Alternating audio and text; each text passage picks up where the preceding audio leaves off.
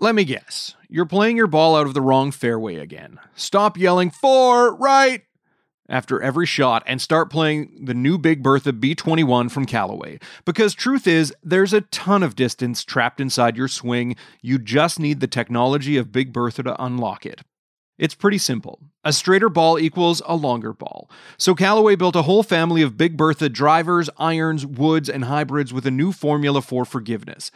Big Bertha was designed to reduce side spin while generating an insane amount of ball speed, leading to straighter shots off the tee. That's how you unleash your inner distance. And Callaway made Big Bertha irons so forgiving you can practically hit them anywhere on the face and the ball just launches. No matter your swing, Big Bertha gives every shot more distance. Big Bertha is a full family of long, forgiving, and really easy to hit clubs. Say hello to the fairway again. Introduce yourself to the green, because this is distance any way you swing it. Unlock your inner distance today at callawaygolf.ca slash Big Bertha. After a very lengthy wait Sunday night, Erin O'Toole was crowned leader of the Conservative Party of Canada. He now faces the dual challenge of acquainting himself with voters while preparing for the possibility of facing Justin Trudeau in a general election, because who knows what can happen with a minority parliament, right? I'm Dave Breckenridge, and this is 10-3. I talk with National Post columnist and Ottawa Bureau Chief John Ivison about what is the next step for O'Toole after winning the leadership, how he balances the more centrist and right-leaning factions within the party, and how quickly he could have to face voters. Don't forget, you can subscribe to this show on Apple Podcasts, Google, Spotify, wherever you get your favorite shows. We'd love it if you could leave us a rating, a review, and tell your friends about us. So, John, despite his tenure getting off to an inauspicious start early, early Monday morning due to a much delayed vote result, Erin O'Toole hit the ground running in his victory speech. He was confidently laying out the case that his Conservative Party is that mythical big tent that Stephen Harper tried to make it, which was a bit of a switch from the actual leadership campaign where he was accused of being too angry and tried to play up his quote unquote true blue bona fides. So aside from the task of actually beating Justin Trudeau in an election, is that his biggest obstacle, making that switch from the angry conservative to a kinder, gentler Erin O'Toole who can appeal to more Canadians? Well, I think he made a pretty good start in that speech. I mean, I think he also did a good thing by not holding a press conference on the Monday morning, which would have overtaken and trod all over the speech that he made in the middle of the night on uh, early Monday morning. Mm-hmm. The speech was good in that it did indicate that he was open to the idea of gay people in the party, of people of all races and colours, all religions you know, that was not the message that he was sending out. And in fact, when Peter MacKay was talking about these things, O'Toole was pretty noticeable by his absence. I mean, he, he was keeping his powder dry because he wanted the support of the social conservatives who were voting for Sloan and for Lewis. Having got that support, he's now being told by the Campaign Life Coalition, which signed up a lot of members for those two candidates, that he better deliver. There are expectations of payback. It's not clear to me how he will follow through on that. But I think he has to at least acknowledge their place in the party, their important place in the party, because he owes his job to them. So, how does he do that? As you say, he won by appealing to supporters of Derek Sloan and Leslyn Lewis to get that down ballot support. And they're both pegged as being more staunchly conservative, especially on social issues. And as you say, O'Toole was talking up his more progressive bona fides when it comes to things like abortion and LGBTQ issues. And especially when you look at the fact that Leslyn Lewis took so many votes in Western Canada. She did very well in the prairies. How much slack does he give to people on his right? And what kind of role could you see, not necessarily for Derek Sloan, who finished fourth, but for Leslyn Lewis, who definitely could have played spoiler in this campaign? Well, I think on her own merits, she deserves to get a good spot in his shadow cabinet. She has to get elected, obviously, but mm-hmm. but uh, you know she ran a great campaign.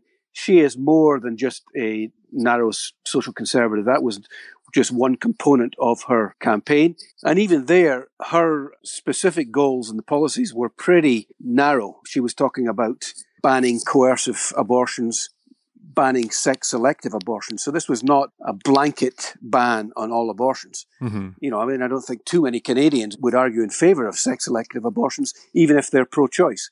Lewis, in particular, I think that he can certainly absorb into his team and there not be a major impact on the appeal to the broader Canadian voting public. In fact, she would be a great addition. You know, a woman of color in downtown Toronto who speaks with authority and intelligence about any range of issues from COVID to Black Lives Matter. I mean, I think her policies on those issues, for example, are ones he should adopt. She was very positive, not specific on what she would actually do, but, but her approach was look, these are opportunities to make everyone's lives better. Let's see them as opportunities and, and not as major problems. I think he has to do the same thing with those issues. O'Toole had promised that he would allow free votes in the House on issues of conscience.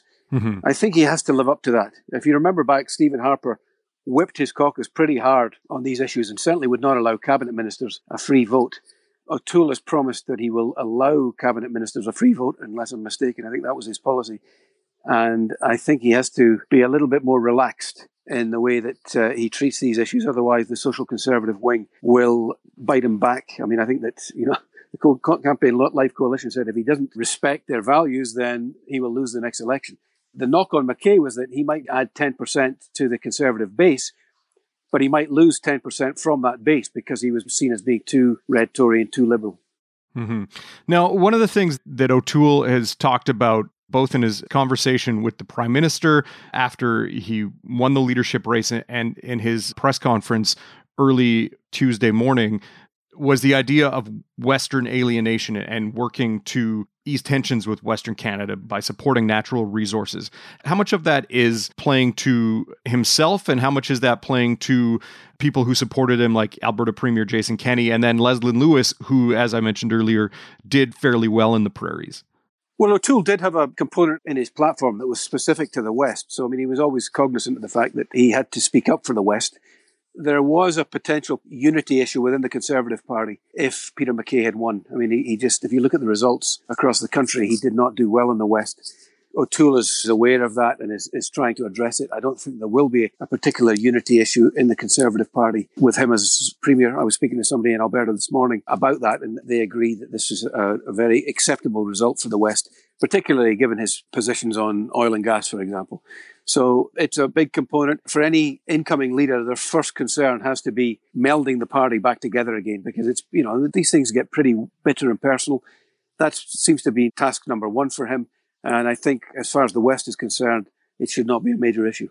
As far as kind of piecing the party back together, Peter MacKay had support from current and former MPs within the party.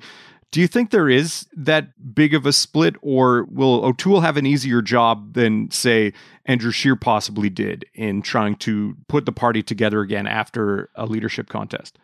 Well, the obvious disgruntlement post the 2017 leadership election was Maxime Bernier. I mean, he got pipped at the post. Mm-hmm.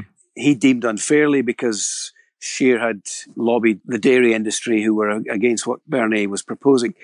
You know, that created such bitterness that Bernier eventually left the party. There can be no doubt in this one. O'Toole won it fair and square. He won it by a considerable margin. None of the other leadership candidates can turn around and go, well, that was unfairly done and I'm aggrieved about it. MacKay, I think, has said as much. He's come out and pretty much uh, held his hands up and wished O'Toole well. You know, I don't see a major split in the party post leadership. I do think there are a considerable number of people who would identify as progressive conservatives who no longer see a place for themselves in this party. O'Toole might have ameliorated that feeling in his leadership speech, which I think was a very smart thing to do by saying this was an inclusive party and we've got to modernize and change. But I still think, having talked to a number of people, there are people who feel, right, that's it. There's no home for me. I can't go to the Liberal Party under Justin Trudeau. I'm not welcome in O'Toole's Conservative Party. So I think he does have to speak to those people. That might be his biggest challenge. Do you feel that he may have an easier job of that with Peter MacKay kind of not in the picture. I get the sense that Peter MacKay probably doesn't intend to run as an MP again now that he didn't win the leadership, unlike someone like Lewis who may come in and run for a seat and see herself having a future in the party. Yeah. With MacKay out of the picture, at least there's not that division where you have two people who kind of have high profiles who may be jockeying for support among caucus. Yeah, I don't think he'll get he won't be undermined in caucus although obviously there were a lot of MacKay supporters in the caucus. There were 47 MPs, some of whom uh, may be a, a, little bit aggrieved. But I think, yeah, different than, than having Maxime Bernier, who you have to stick somewhere prominent in the party. I haven't spoken to anybody in the MacKay camp. I would be surprised if he runs in the next election. you know, we come out of this leadership race. Parliament has been prorogued by the prime minister. They're not going to sit again for another month. What happens next? Is this just a case of O'Toole now having to build up his profile with Canadians and even conservatives who didn't know much about him going into the leadership race to get set for a feisty fall session? Yeah, I think that's a blessing for O'Toole. The last poll that I saw, Ipsos poll, suggested 68% of Canadians don't have enough information to form an opinion on O'Toole, and over 50% of Conservative voters. That's his biggest challenge. I mean, MacKay would have come in and being a known quantity at least. You know, he was almost 10 years in cabinet, held three of the highest offices in the land. O'Toole was in cabinet, but only for a year or so. He is a relative unknown. I mean, we saw that with Andrew Scheer, that it takes a long time before the public even knows who you are. Mm-hmm. Campaigns help, but he may only have six months to get himself out there. So the idea that Parliament's prorogued, not a bad thing for him as someone who follows politics, who's in Ottawa, who sees the thrust and parry of question period in Parliament, do you feel that under O'Toole, there will be a bit of a tone change between the Conservative Party under him and the Conservative Party under Andrew Scheer. What can we expect to see in terms of how he approaches, I guess, the cross examination of the Prime Minister in the House? I don't think we'll see too much there. I mean, Scheer was a bit stilted, but he was okay in the House. O'Toole's actually a better performer in the House. He's a very good parliamentarian. You know, he's a student of Winston Churchill. I think that it will be a little bit more slick on the floor of the House. He's a lawyer the interrogation will probably be a little bit harder. At the end of the day, though, with Justin Trudeau, there's never an answer at the end of any question anyway. So it, it's not really going to uh, shift the needle, I don't think, whatever happens in the House. Now, after all of that, one of the obvious questions on a lot of people's minds is the idea of when we could actually see a general election campaign. Obviously, we're in a minority parliament situation. The Bloc Québécois wants to see Justin Trudeau resign. Obviously, they got their way because Bill Morneau resigned, but they want to see all sorts of changes or they want to threaten to force an election. Could we actually be in a campaign in five weeks, or is this just one of those situations where O'Toole will probably have maybe six months or more, depending on how things go, to kind of get his feet under him as leader before we see a full out election campaign? you know, sometimes there are the rules of unintended consequences. And, you know, if the bloc's spoiling for a fight, the Conservatives, it looks bad on them to back down. I think the saving grace for O'Toole is that Jagmeet Singh is not going to want an election. I mean, I'm sure there will be enough in the throne speech that he can vote for it. I don't suspect there will be one, and I think that's probably a good thing from O'Toole's point of view. He needs that extra time to get himself known and you know come up with a coherent set of policies in relation to COVID that people will think it's a reasonable alternative. Mm-hmm. The other thing is that while the WE scandal hit Justin Trudeau's polling numbers, they seem to have bounced back a little bit. So they're not unpopular enough for O'Toole to risk an election at the moment. I mean, at the end of the day, most times governments defeat themselves. It's not that the opposition defeat them; it's that people get fed up seeing Justin Trudeau or Stephen Harper or whoever it might be, fed up seeing them around, and they, then they go, "Well, who else is there?" And at that point, Erin O'Toole has to look like a credible alternative. And at the moment, I don't think we're at that stage. In the eyes of Canadians, I know there are some people definitely who have been following the WE scandal and who feel that enough is enough with Justin Trudeau and we're kind of sick of these ethical lapses. There's a, a segment of the population that is definitely in that camp. But do you think it makes more sense for Erin O'Toole to focus on how much spending the government's going to do when it comes to COVID relief, when it comes to the fact that we have a new finance minister who may be more in line with the prime minister spending more taxpayer dollars to get us out of this, and strategies around COVID relief and its effect on the economy. Where do you think O'Toole's strengths on that lie, and, and which way do you think he'll go on that? Well, I think that you've got to do both things. And, you know, at some stage, we're going to get an ethics commissioner report, which is going to be very hard on Bill Morneau, but Morneau's gone. It will be critical of Trudeau, I'm sure. He's already apologised for not recusing himself. And at the end of the day, the buck stops with him. So I think that will provide a bit of a platform for the Conservatives, because I think while no one ethics scandal, unless it's a sponsorship scandal, usually they don't have the effect of bringing down a government, but they are cumulative in effect. If you've got three ethics commissioner violations on your charge sheet, then that's a pretty bad rap. But at the same time, I think O'Toole, and he indicated this in his speech, while the government needs to get back to balance at some point when it comes to deficit spending, now is not the time. I mean, we're in the midst of a crisis. I think there is still worse to come because I think there's still many industries that are being propped up by the government, still many, many people being propped up by the government, and that spending cannot continue indefinitely. I mean, we're at 16% of GDP in deficit spending already. $343 billion.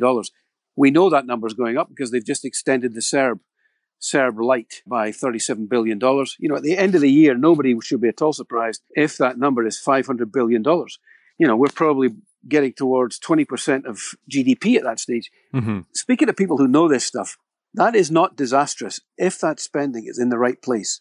If these are really real investments that down the line produce results that make Canada a more efficient, greener, more sustainable place to be, then it's a reasonable thing to do at this stage, particularly when you've got, you know, the cost of borrowing is so low, historic lows. I mean, you know, bond prices are at unbelievable levels. The problem is that I don't think that anybody can particularly believe Justin Trudeau is scrutinizing the spending in a way that we could be confident that these are good investments. Mm-hmm. I mean, he's just fired his finance minister because his finance minister wanted to be more prudent than he did. I think that's a huge opportunity for O'Toole. Mm-hmm. When it comes to cuts, people prefer the Liberals do the cutting because they think that they enjoy it less than the Conservative Party. I think the same when it comes to spending. The Liberals just enjoy spending. The Conservatives do not enjoy spending, but I think that they would reluctantly do it if it was deemed to be in the national interest. And I think O'Toole can really carve out a space by saying that. Yeah. And he indicated that he was talking about rebuilding Canada, not cutting spending to the bone to get back to balance. The way that Andrew Scheer, who gave a very mean little speech on uh, Sunday night, where he talked about shrinking government and getting back the budget back in balance, you know, now is not the time to do that. We're going to see the entire hospitality industry, the entire airline industry, the tourism industry, all, all going to be devastated as soon as the the wage subsidy and the rent subsidy and all these other subsidies are removed or reduced dramatically, and they have to be reduced at some point. Well, it's definitely an interesting time in Canadian politics, and uh, curious to see how O'Toole will perform once Parliament gets back in session. John, thanks very much for your time. Great. Thanks, Dave. 10.3 is produced by Carson Jerema, theme music by Bryce Hall. Thanks to my guest, John Ivison. More from him at nationalpost.com. I'm Dave Breckenridge. Thanks for listening.